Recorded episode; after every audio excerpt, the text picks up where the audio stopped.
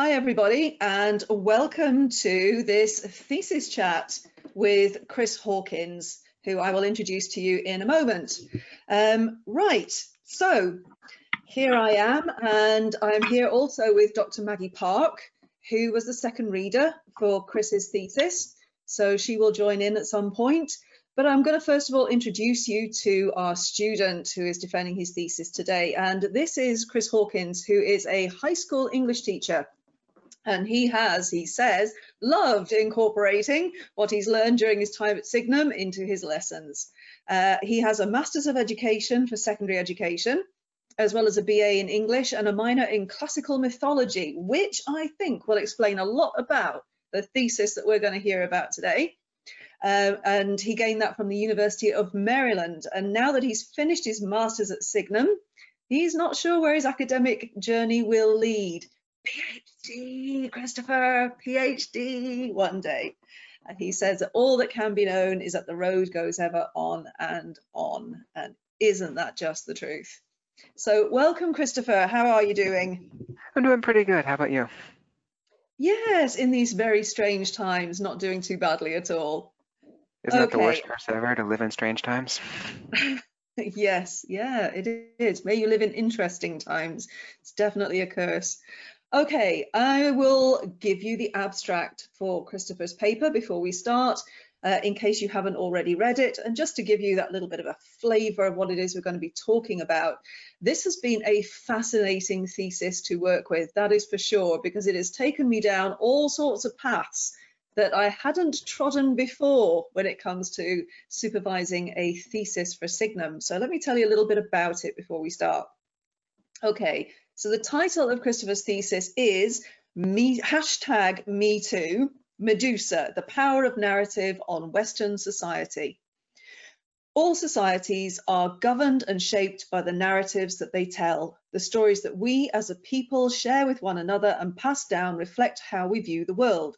By looking at how the Medusa myth has been encoded into the collective unconscious of Western society, and by using the myth of Medusa as a lens, it can be seen how Western society's view of women has evolved and changed over the centuries from both the male and female perspective and how little truly has changed in this patriarchal society.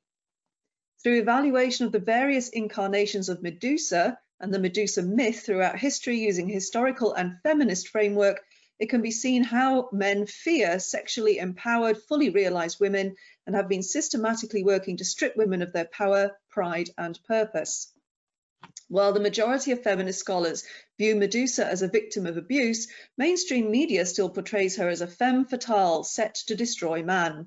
Medusa serves as a representation for the fully realized woman, and to this day, she is the one seen as a monster by men and is used to keep women down. Now, if that's not an interesting introduction to a thesis, I swear I don't know what is. So time to talk to Christopher.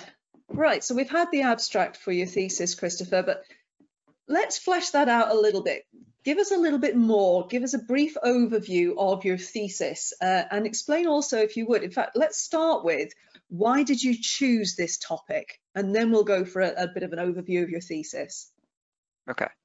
Well, as you mentioned my background, I have a minor in classical mythology, but throughout my undergrad, I was really interested in all aspects of mythology because from the time I was even like very young, I've always loved stories, and that's one of the things that I've always been passionate about is just reading stories, absorbing stories, and seeing where all these stories lead. But I've always loved seeing how stories kind of change and adapt and get passed down and retold over generations, and that's what eventually led me to myth. Is that a lot of these stories that get retold now come from myth. And so it's so fascinating to see how myth kind of influences culture. But I've also just, brain, catch up, just loved seeing how all these things happen and come into place. During a while ago, I had this idea that maybe I could start looking at the figure of Medusa and just like it has in culture, culture, it got stuck in my head as well. It's like this figure of Medusa, and I was thinking maybe because she's always seen as the monster, maybe I can make see how I can look at her as a um, as a epic hero in the nature of the hero's journey of Joseph Campbell, and seeing how maybe she really does go through all the steps of that journey and try to document that. But during a talk with Verlyn Flieger, she really got down to the why would anybody care about reading that? It's an interesting study, yes, it's an interesting study of her character and looking at literature, but what's the relevance to these days? And in our talk, I was realizing that actually the reason it's relevant is because her journey mirrors what so many people so many women go through of the fact that they do get systematically stripped of their voice. And I was then trying to see and research, okay, has anyone else kind of looked at this aspect of this before? And yes, that there's different aspects of focusing on different parts of her and documenting how her history has changed and documenting her as a feminist icon or as a monster or as a femme fatale or as a monster or as this, but there wasn't really anything that was looking at again, the relevance of why does that matter to people instead of just her figure? How is that actually relevant throughout history? And so through my thesis, I started looking at from the inception of the myth and even before the Greek and Roman myth that we know back to her origins in um, in the Libyan Amazons and other pre uh, pre-patriarchal times when in the matrilineal societies when she was a goddess figure up to now how did everything change? So i started with Greek, greco-roman went through the different changes through the renaissance through the medieval times up through popular culture and feminist critique and psychological critique and seeing how has the different ways that people have viewed or changed. And it really broke, broke down to in each age the idea that people persuade Medusa is, is she was a mirror for how the people gazing at her viewed women and how they, if they were afraid of her, are they impassioned by her? Is she a victim? Is she a monster? Is she the perpetrator? Is she actually just in the wrong place, the wrong time? What happened with her story and how people viewed her?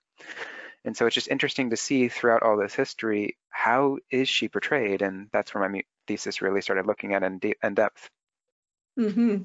Okay, so you know, now we know why it was you were drawn to this particular topic. Let's talk a little bit about um, how that was woven into your thesis. So give us a brief overview of the sorts of things you were talking about in your thesis. Okay. So in my thesis, I was really looking at two sides of it. One was what is the literary side angle of it? What does it say directly in the text? And the other side of it was looking at what do scholars say about that text and also then bringing my own take on the taking these two things together what does it look like? So from the origins of the time it, the myth of medusa became one of the most popular greek myths and it was in line of a riddance myth where there used to be matrilineal societies. Clans used to be ruled by women but as the greeks came into power that power dynamic started to shift. And as history is written by those in power and stories are told by those in power, those stories had to change. But similar to how things, the Greek myths absorbed things and then changed it to their own ends. In the original myths, the Sky Kings, the new patriarchal leaders, the lords of the sky versus the mothers of the earth, had to take over. And in that kind of myths, the sons of the Sky Kings, or the children of the Sky King, has to kill the old gods in the in order to take their power. Medusa, representing the old gods, is the only mortal Gorgon of her three sisters. She's the only one that is actually mortal. And when Perseus goes to kill her, Zeus's children, Hermes and Athena, actually give him tools in order to do that. So the three of them together, sons of Zeus, kill the old goddess and then take her power, use her head, and it's always on Athena's shield to help petrify her enemy, help petrify Zeus's enemies. So in the original myth, it's seen that, okay, time to strip women of their power, put them into the home where they now belong, and try to make it so that it seems that this is where they're so supposed to be. And then throughout a lot of other Greek myths that I was trying, I alluded to but didn't go into depth about. A lot of these myths and stories also try to do that too. And any women that does step out of line, that does try to have power, that even has the hint of power, is seen as a monster, needs to be killed, or is seen as not a woman. And so Medusa gets killed, any of the women that have power gets killed, and then they can only speak up when rain the only two times that women are even allowed to then speak up in this new Greco-Roman society is when they're either about to be murdered, so they mm-hmm. have time to defend themselves, any last words, or in defense of their family and other women. They can never, they've been stripped of, these stories and the culture effectively strip women of their power. Then as we keep on going through history, we see that versus just this monstrous figure that's evil, it goes into in the second century and ish, there's like they become femme fatales where it's because of their dangerous beauty that they block women block men from their righteous path towards God. And so the stories that are written around then kind of reflect that idea as it goes through the next like intellectual cycle in the Renaissance, you have the idea that women and sex are now beautiful, but Medusa is then now seen as a victim of that patriarchal society, but it's still, no, men are still the only ones that are allowed to write about that. We take it back, but it is then a shift started happening when we realized maybe Medusa hasn't has been done dirty and hasn't really been treated as she she should have been. However, it's still fine because the men should have done it. It's really more of a men's liberation versus women's liberation. As we keep on going through history, though, then as we get more towards modern times, you have kind of in the 1900s there was a big schism between Freudian mytho- Freudian psychology and Jungian psychology, and Freud just viewed Medusa as a pair of genitals and was like, oh yeah, it's just because she can make men hard and strip men of their power versus Jung who saw her as maybe it's the mirrors of the two sides with Athena being logic and reason and Medusa being sexuality, but it still had this kind of twist to it. And then as feminist scholars took it over, it started realizing that yes, Medusa was a victim of rape. She has been totally taken down by male society. They keep on trying to make her into this abused. But popular culture still goes like, nope, we're still gonna have her as a femme fatale. We still want to see her as a monster. We still need to have her killed in all of the popular media that's being consumed still. So it's one of those things of while the scholars realize that you have one aspect of it in that we can logically say with the Me Too movement that women are abused, that we can logically say that we have all of these things going on. Popular media, popular culture, the driving narrative is still written by men when they're trying to be like, no, this isn't a big deal. What are you guys talking about? You're just going to ruin his future. Don't accuse people of that. What about the false accusations? And then also using her imagery, even in the most recent political election, with Trump as the hero holding the head of Hillary Clinton as he's triumphing over the evils that would have been befalling the, this country if the horrors if she'd won. Mm-hmm. Okay. yeah. Um, so you talked a lot about the origins of the myth uh, and the ways in which um, the Greco-Roman appropriation of that myth changed over time to suit the, uh, the, the political climate, if you like, of the time. Let's talk a little bit about some of the more modern texts that you alluded to in your thesis. How did you, because a, a, lot of this is about the use of Medusa as a trope throughout uh, time, if you like. So what kind of modern texts were you looking at? So I looked at a couple of sources from video games through books through movies that are being played. For video games, I was looking mainly at the Kid Icarus series and the God of War series. And it's interesting because with the Kid Icarus games, there's two games, one written in the 1980s and one that was just released in 2010, 2013-ish. And in the 1980s, Medusa was the big bad of the game. She was this giant, ugly monster that was trying to plunge the world into darkness. In the remake of it, she got transformed into a sexier femme fatale again, which is kind of interesting. Again, history repeats itself to see the shifts. And halfway through the game, spoilers for if anyone is still going to play the game, she actually turns out not to be the big bad. Instead, it was this male Hades. So again, it was trying to say that instead of this person couldn't obviously have been in charge, and if there was, it has to be ugly versus no, it was just a sexual, I mean, a beautiful woman that was just using her sex appeal to try to take over. And then if she had to be underneath of a man. And in a lot of the books, it was also interesting to see Rick Riordan has done a, a great thing of trying to reinvigorate Greek and Roman mythology and also mm-hmm. Egyptian mythology for modern readers. And in his writing, he does try to be cognizant and aware of feminist issues, of disability issues, and trying to make it so that people feel more involved while still holding to the popular myths without changing them too, too much. So in that story, Medusa is made a lot more sympathetic, but she is an old granny. But at the end of the day, in from those myths, she is a monster and she's trying to kill people. But she really is just lonely, and that's driving a lot of what she's doing too. She wants people to stay with her. And instead of being raped, she does go back to it seeming more like a consensual relationship that was in the original series, trying to again give Medusa her agency. And she chose her path. She got punished for her actions, but she was trying to make it a little bit more nuanced. And she did give her power back to one of the characters that was being abused and let her take um, yeah, her defeat her abuser through her own power and through Medusa's power. But then in the movie version of it, again through the lens of Hollywood, which is still much more male centered if we look at how many female directors we have, how many that get criticized, how long it's take for even female superhero movies.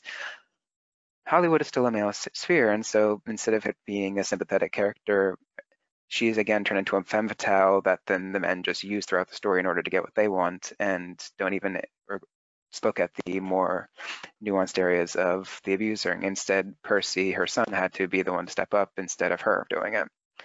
And the last movies that we looked at were the two Clash of Clans movies, which again, a modern one and then one from the 80s and 70s, where we saw a more ugly monster and then an updated femme fatale. But even in, in that one, she did try to seem a little bit more sympathetic and lonely, though she was trying to kill them.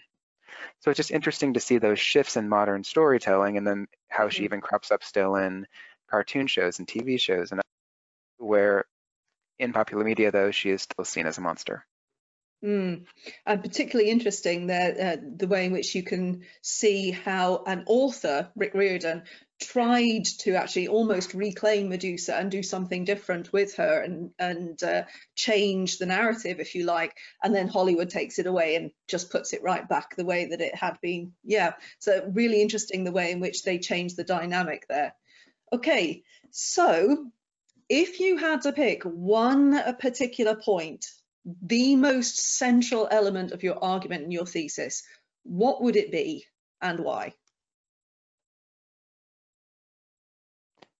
I feel like the most central point to this thesis is just the fact that women are powerful and men are afraid of that power. And so the narratives that we write are shaped in such a way to try to strip them of that. But at the end of the day, women should try to work to reclaim their power, reclaim their bodies, reclaim themselves in writing. And hopefully, we all together can slowly start shifting that narrative away from the predominant narrative of those that are afraid in power. Mm -hmm. So that's the core argument of your thesis, and you use the Medusa myth to illustrate um, the ways in which power has been taken and the ways in which women can reclaim power. Yes. Mm -hmm. Okay. So, having written all of this uh, thesis, um, let's talk a little bit about your process of writing. Um, now, every time I supervise somebody who does a thesis like this, um, we end up with um, moments where there, there, are elements of the thesis that you could expand, but you haven't got room for it uh, arguments that you would like to make, but you're not able to do that um, because it is constrained within a word limit. So um, if you suddenly were offered, right, you have unlimited time and plenty of word space in which to do it, what extra things would you do within your thesis? How would you expand what you already have? So one of the things that I wanted to really focus on that I had to drop at the end of it was in one of the passages I came across, one of the people had said that I'm sure Medusa was just a man coming across a black woman in the forest, seeing her drinking hair, and then saying, "Oh, look, a monster." And so it's one of those things that while my thesis does talk about how women have lost power, it I would have liked to focus on more areas that people, women of color and other disenfranchised groups that have also been stripped through narratives that white patriarchal male society has told. So if I could, I'd like to look at how Medusa can kind of represent those, how we might look at people of color and bring those in. I'd love to look at other aspects of myths that are kind of tied in with these ones, as well as, of course, if I was going in besides just if I was going on the same idea but not the same path, I'd like to look at different fairy tales, different other stories that all have kind of fallen in the same area and how all of these things together have woven together to try to put the blanket narrative to keep women down. Oh, so can you give us some examples of myths or fairy tales that you might use? So, again, one that easily comes to mind is the Little Mermaid myth, and mm-hmm. how in its original one from Hans Christian Andersen, you have this idea that, oh, women don't have souls and they can only get it through marriage. Mm-hmm. And that gets pushed out through the entire book, um, story is that that idea. And then you have like, okay, you have Cinderella, you have a lot of the other fairy tales that are still widely known that even with these princess narratives, it's from the original tales, they're a lot more darker than Disney portrays them to be. And how do those kind of really reflect what lesson, lessons were they trying to push down? Mm-hmm. Okay. So you mentioned early on in answer to the uh, to my question that uh, there were certain things that you just weren't able to do. I mean, um, the idea of expanding it into looking at women of color is an mm-hmm. expansion of your thesis. But whilst you were actually working on the process of the thesis, there will have been things that you actually had to cut out of it. And this this is something that happens to everybody who is working on their thesis. It's what I like to call kill your darlings. There are things that you just you desperately want to keep in your thesis, but it's either you've got to get rid of them or you have to expand on them and you haven't got room to expand on them, so you've got to cut them. So can you pick out any things that were darlings that had to be killed? Well, the interesting side of it is that thesis, I was supposed to be focusing mainly on the literary aspect of, of everything and focusing on just what text do we have, what poems, what stories, what everything we have. And while it would have been great to even research more stories and everything to be bringing in, of course, you had to try to keep it straight into the point and keep the narrative flow going. However, with the way that I write, the way that I go with things, I usually have a more journalistic approach to my writing. I usually try to write looking at the feelings that people have and how it deals with the interactions that we have with others and how everything kind of ties together in that shape. And I do know that throughout my writing, both you and Maggie both yelled at me to you need to actually keep it to just purely the literature. You can't be talking about your opinions so much and you can't be talking about what direction you think we need to be going in our society. You need to focus on what does the literature say about this figure and how it reflects everything. Mm-hmm. So that was the biggest thing that we've had to cut throughout this entire process. Yeah. so you would call you would call that a roadblock so to your process. you would call that a roadblock to your process. Mm-hmm. Mm-hmm. So let's focus on the process then, because a lot of people who watch these thesis theatres um, haven't done their thesis yet, and you know this is something that's in their future. Um, in terms of a process, how did you approach doing this, and what did you actually think of the process of of doing this thesis? It's just interesting for me because my thesis got a little bit more drawn out than I really thought it was going to be.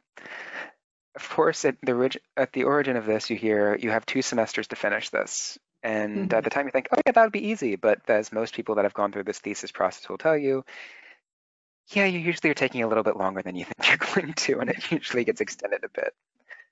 Of course, my own writing got a little bit in, um, roadblock in the middle of it through some family health issues that we were going through. And so that happened in the middle of my research semester, right when I was trying to get through a lot of the books that I was reading. So it did give me a, more time as I was waiting in the hospital to actually read and delve and process some of these longer works that I was going through. So a lot of the origin of it was, I have this great idea. Now I have no idea where to start. And I had this background knowledge from a, some of the previous courses I've done in Signum, and I've done some research on the figure of Medusa, because I knew it, even back then I wanted to do something around her, but I hadn't figured out until that talk with Verlyn Flieger about what I was actually going to be doing with it. So I knew I had some things in the backlog that I had to go through, and that was about 20 or 30 old articles. I needed to go say, okay, which of these is actually useful? What can I actually get stuff from? And then also from my previous studies, both in Signum and back in undergrad, I'd read countless other books in mythology and it caught, okay, let's see, what did I remember from this? What could I get from this? What could I get from this? And piecing all those together al along with, okay, trying to research what who actually knows things in this field. Where can you actually find useful text and not ones that are just that are just being written or other anthologies.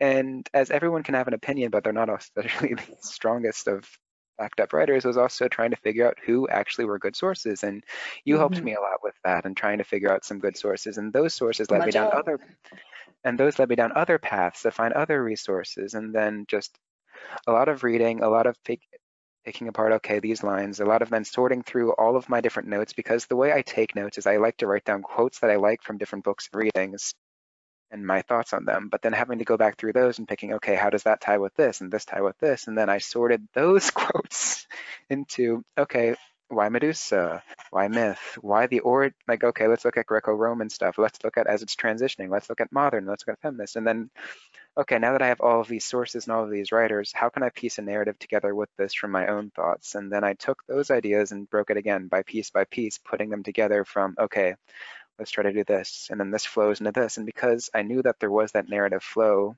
it's just a matter of actually trying to get it there. and then of course editing and re-editing and re-editing. hmm Yeah, the, the process is is a lengthy one and it's intensive. And you're right, sometimes real life can really get in the way. Uh, it was unfortunate that real life got in the way, but the fact that you've uh, completed it is, I think, testament to your determination that you were just going to get this thing done. So, you know, all, all kudos to you for that. Um, so, would you have any advice for anybody who is getting close to that moment of having to decide what they're going to do for their thesis and then they're facing that two semester thesis process? Do you have any advice for people?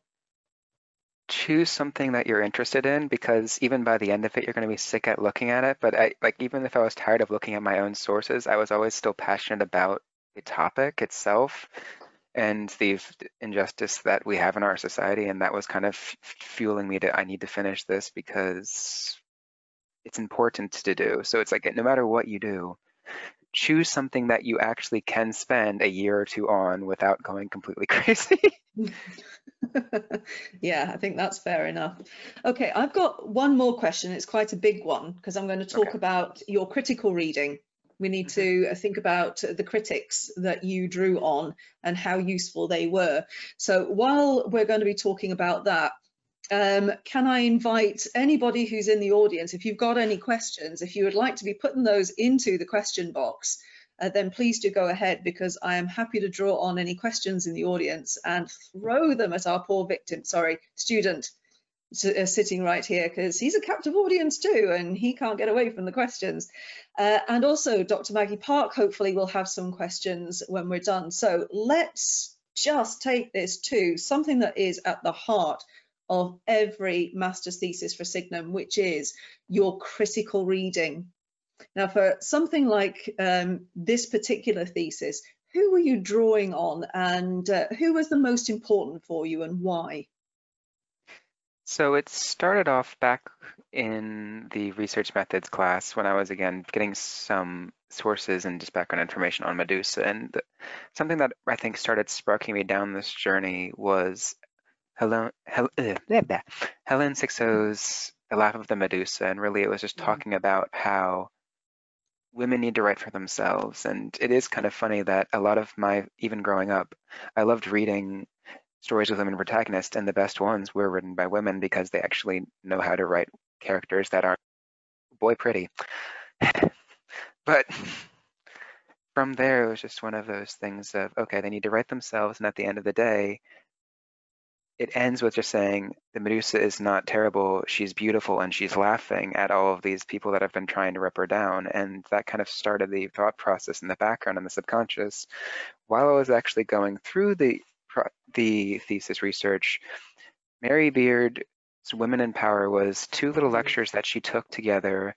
That one was focusing on just how women are heard, and then in one of the comics that pretty much puts succinctly what the crux of her argument was is it's a com political comment uh, comic of a boardroom and a woman is giving an idea to the board and it's like that's a great idea would a man here a man here like to make it and just how we keep on getting told, even from the Odyssey, that and through now, it's just that women have been told constantly, shut up, shut up, shut up. And even now we see with Twitter rants and everything else where, and even as I said, a lot of my friends are into gaming, anime, movies, TV shows, and anytime that my girlfriend or any of my other friends try to step in to that sphere, they then get shut down like, oh, you don't know what you're talking about. You're just a fake fan. It's just like, it goes back to even with Star Trek and when Amy Sturgis was talking about how do you do realize that the entire reason conventions happen is because women started it with Star Trek, right? It's not yours. You didn't you men did not make this space. But anyway, that was her her women was on that and her power lecture was all about how we need to try to reinvent the language that we have in our society. We need to take, it's not just changing people's minds, it's scrapping it and starting building back up from the ground up of just how we perceive power in our society, how even people try to, women that are in the political sphere have to dress up as men or have to change their voice or any of those kind of natures just to be mm-hmm. heard and taken seriously. And it was a, it's one of those things that you realize it, but until you have words to express it, sometimes it's hard to actually understand what it is you're looking at. Mm, and by looking at the narratives that you can start seeing the threads through everything. And it's just, even right now with this lockdown, I've been re loving reading some of these articles that this one woman's writing about just how history keeps on building on itself and how everything is tied together. This was again showing me then how these myths have all kind of tied together and what's going on, mm -hmm. how the mm-hmm. stories we tell shape today. The other thing I loved yeah. reading was David Leeming's Medusa and the Mirror of Time because it was really just the not necessarily helping me on the understanding the critical and lens reflecting aspect of it, but it gave me a great scope of just the transformation her char Medusa's character has faced throughout history and how these different sources have portrayed her. And so I think those were the three biggest sources that helped influence my my critical study through all of this. Mm, some fascinating stuff there. I'm a huge Mary Beard fan. I think she's absolutely fantastic. And she has a lot to say about the language that's used around women.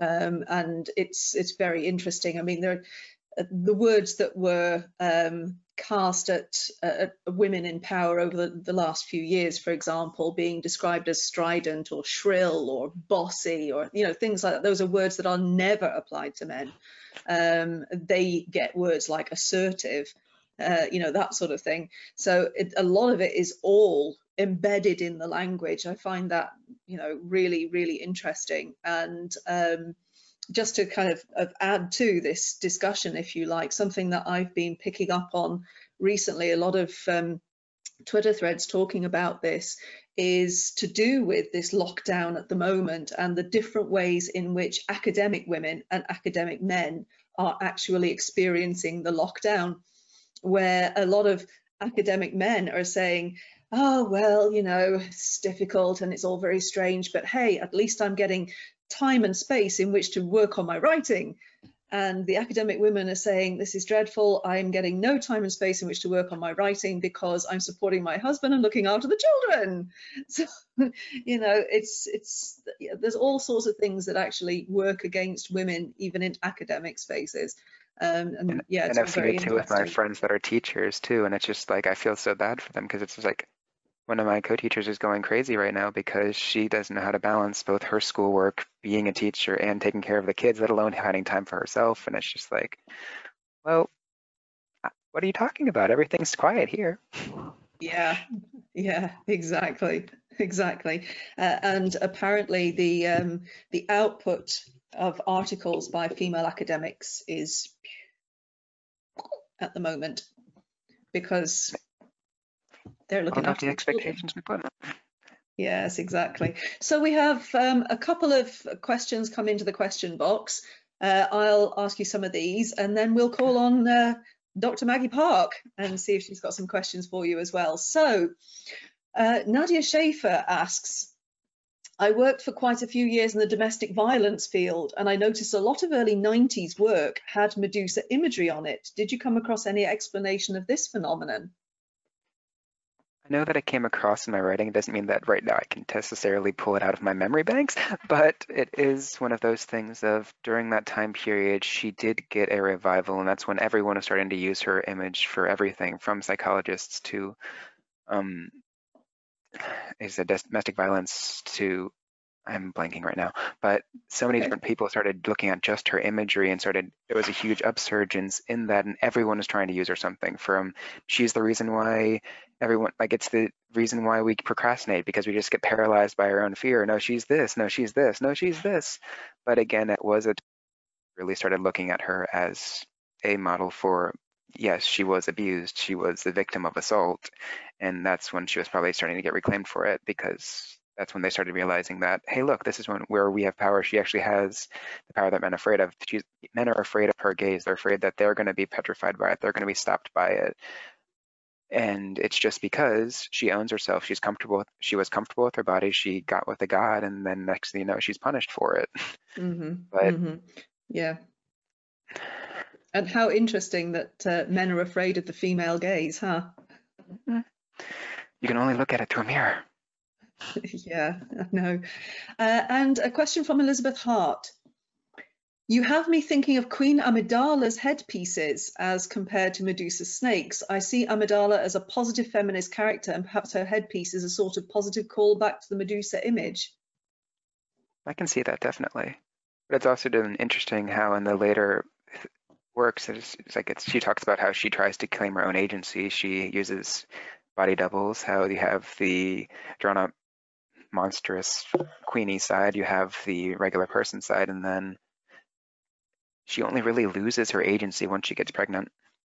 hmm hmm And again, when we go back to Sorry. men stripping women by power from fear, it's the fact that Anakin's fear is what ends up being her undoing. hmm Okay, so Maggie, are you available to put your webcam on? There she is. I wish you could see me smirking the whole time as you're saying these things. I'm like, yeah, of course they do that. Yeah. So do you Oh, have some questions? I do, and it's been it's been so lovely to just hear you talk about it with such ease. You're clearly familiar with the material and feel very strongly connected to it, and I really like your um, advice to everyone that's potentially going down this path of just liking something because you'll be tired of it by the time you're done. So thank you for that. Um, and I'll continue to encourage everyone to ask questions because obviously this is a safe space to have this fun conversation as well as a, a useful one. So I've got two questions for you, one about your process and one about content. Um, just about process, you covered a lot of ground over a, a wide breadth of time, and I'm just curious what your relationship with the critical works was like. How did it change from you being, uh, I think, quite receptive to the research and then challenging the research and kind of coming through that and finding your voice is what I'm getting at. So how did how was that process for you to engage in that conversation with these academics?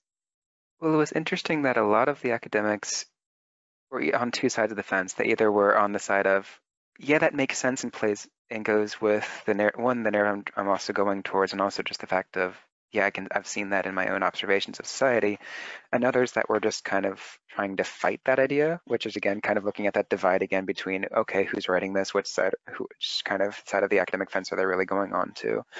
When I was trying to piece it all together, it's hard to say. It's just like I reading widely and then trying to figure out where you're going with it. It's always been more of an intuitive process for me. Is that I get a feeling for how things work and how things kind of tie together and seeing the patterns be, that emerge within. Again, kind of looking back at that. Okay, where do you see things reoccurring? I think it's just the subconscious pattern recognition, trying to find like, oh yeah, this person was talking about this person was talking about what's kind of ties in with this conversation. Okay, maybe they only had threads here and here and here, but how can we then tie the three of these together to make the rope of this narrative? Okay, let's look at this. This how does that tie in? Does it not? Is it a frayed end? Is that frayed end actually going to take this uh, argument apart? Okay, maybe we need to do more research on that area and then try to shore that up. Or is it really just two sides of that part? Okay, does that split? And then just trying to piece together how does this actually all turn into a coherent narrative from the threads that are spoken about and observations that you have from popular culture, observations that you've had throughout your life, things that you've had people tell you, stories that you've heard from your friends, family, that you've seen from different other people when you've been researching, and things that you've seen happen to your students, all these things that kind of play together make the fabric of our Western society, and then seeing how does the narrative of this story kind of weave itself throughout that.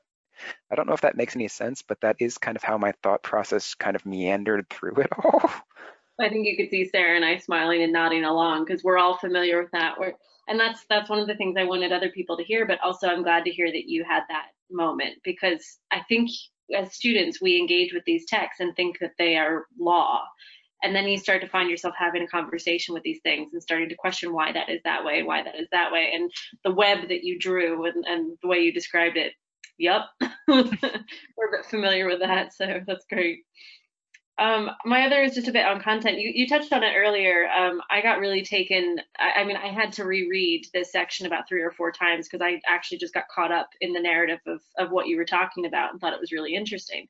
Um, the role of Medusa in popular culture and the reimagining of Medusa, um, particularly in video games and Rick Riordan's works and things like that. So I just wondered if you might expand on that a little bit of how the imagery has been used in popular modern texts and where you might see this role going forward. Is there another opportunity for her? I know that's a bit of a creative question, but do you think there is a space where she could be a badass hero?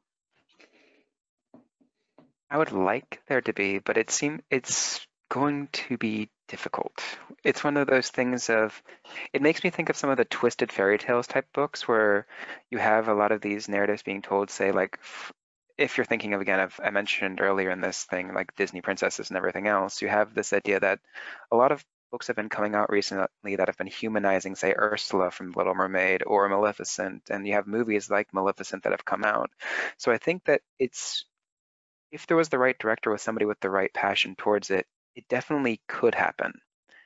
I get the feeling that would struggle in the box office because of the way that the critics would go towards it, just like they have for a lot of the more recent, say, Wonder Woman film that came out, where everyone like, it was amazing, you need to see it. But then the critics were trying to shoot it down for some of the fact that, oh, that this woman director was really struggling with it, and oh, it's not as making as much money as this. And it's just like, again, not looking at the successes that have happened and the fact that then you have women, you have young girls that like happy at representation, and also kind of again, if we're going about people of color, I like love reading these posts about how you know, you have young black boys looking up to Miles Morales as Spider-Man and realizing that I can be in literature too.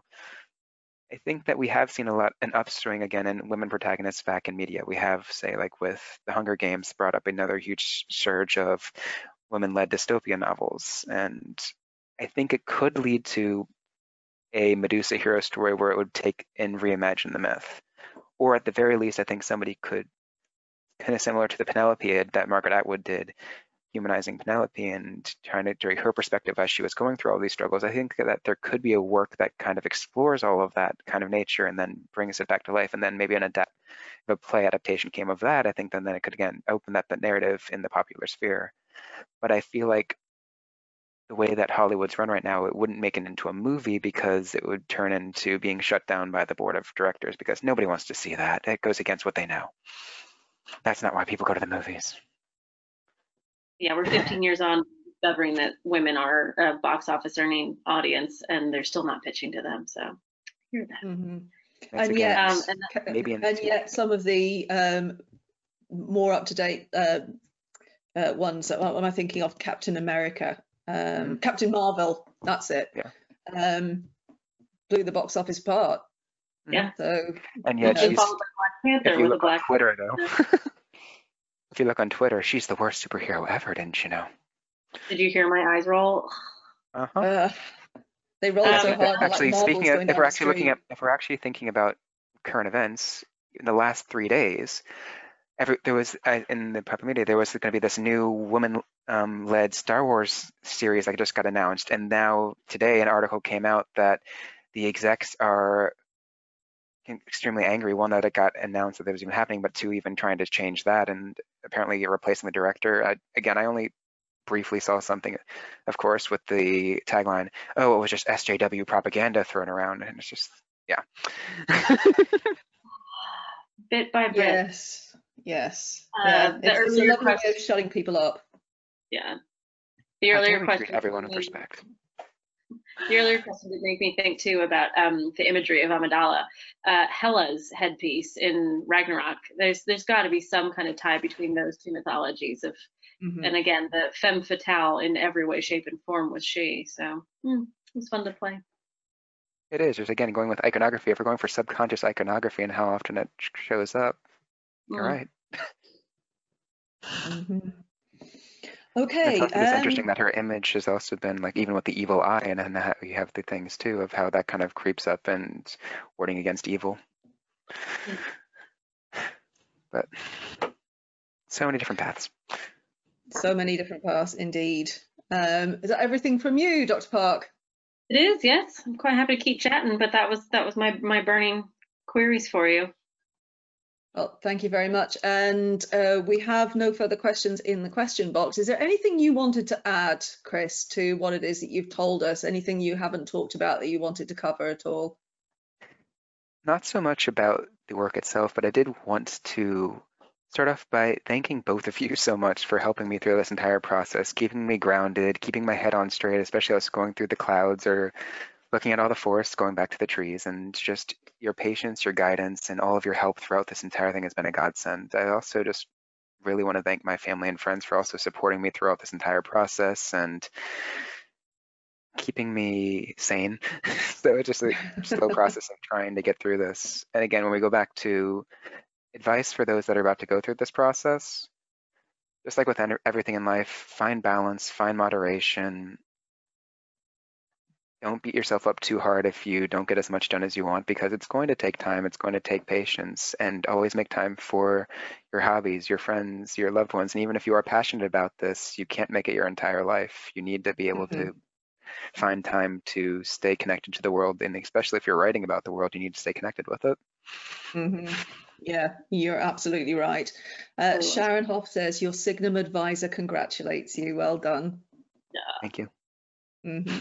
Oh, one last point from uh, Mark Latneat. He says, Isn't it Athena's shield, Aegis, that is used to reflect and defeat the Gorgon? Yes, it is. And well, yes. it's not.